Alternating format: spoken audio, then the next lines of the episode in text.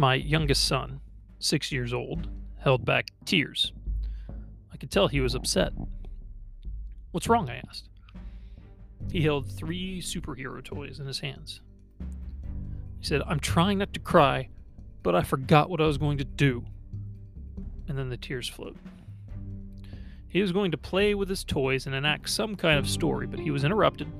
When he went back to it, he couldn't remember his plans. And this was serious business. In his mind, something real and tangible had been lost. His imagination was ready to make something incarnate, and it had been denied. The whole thing was humorous and, of course, relatable. We all forget things, even important things. But it struck me how important this little piece of denied imagination was to my son.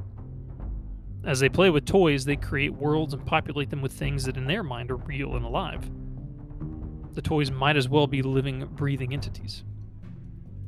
Evil arises and good is defeated, epics are written in a moment, acted out with vitality, and then forgotten every single day.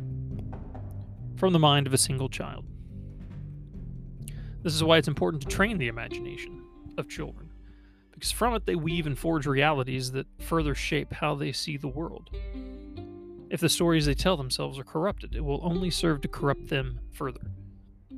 Like drowning in quicksand, you are the one who keeps spinning out more quicksand.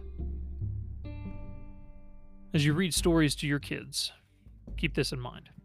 As you watch movies with your kids, keep this in mind.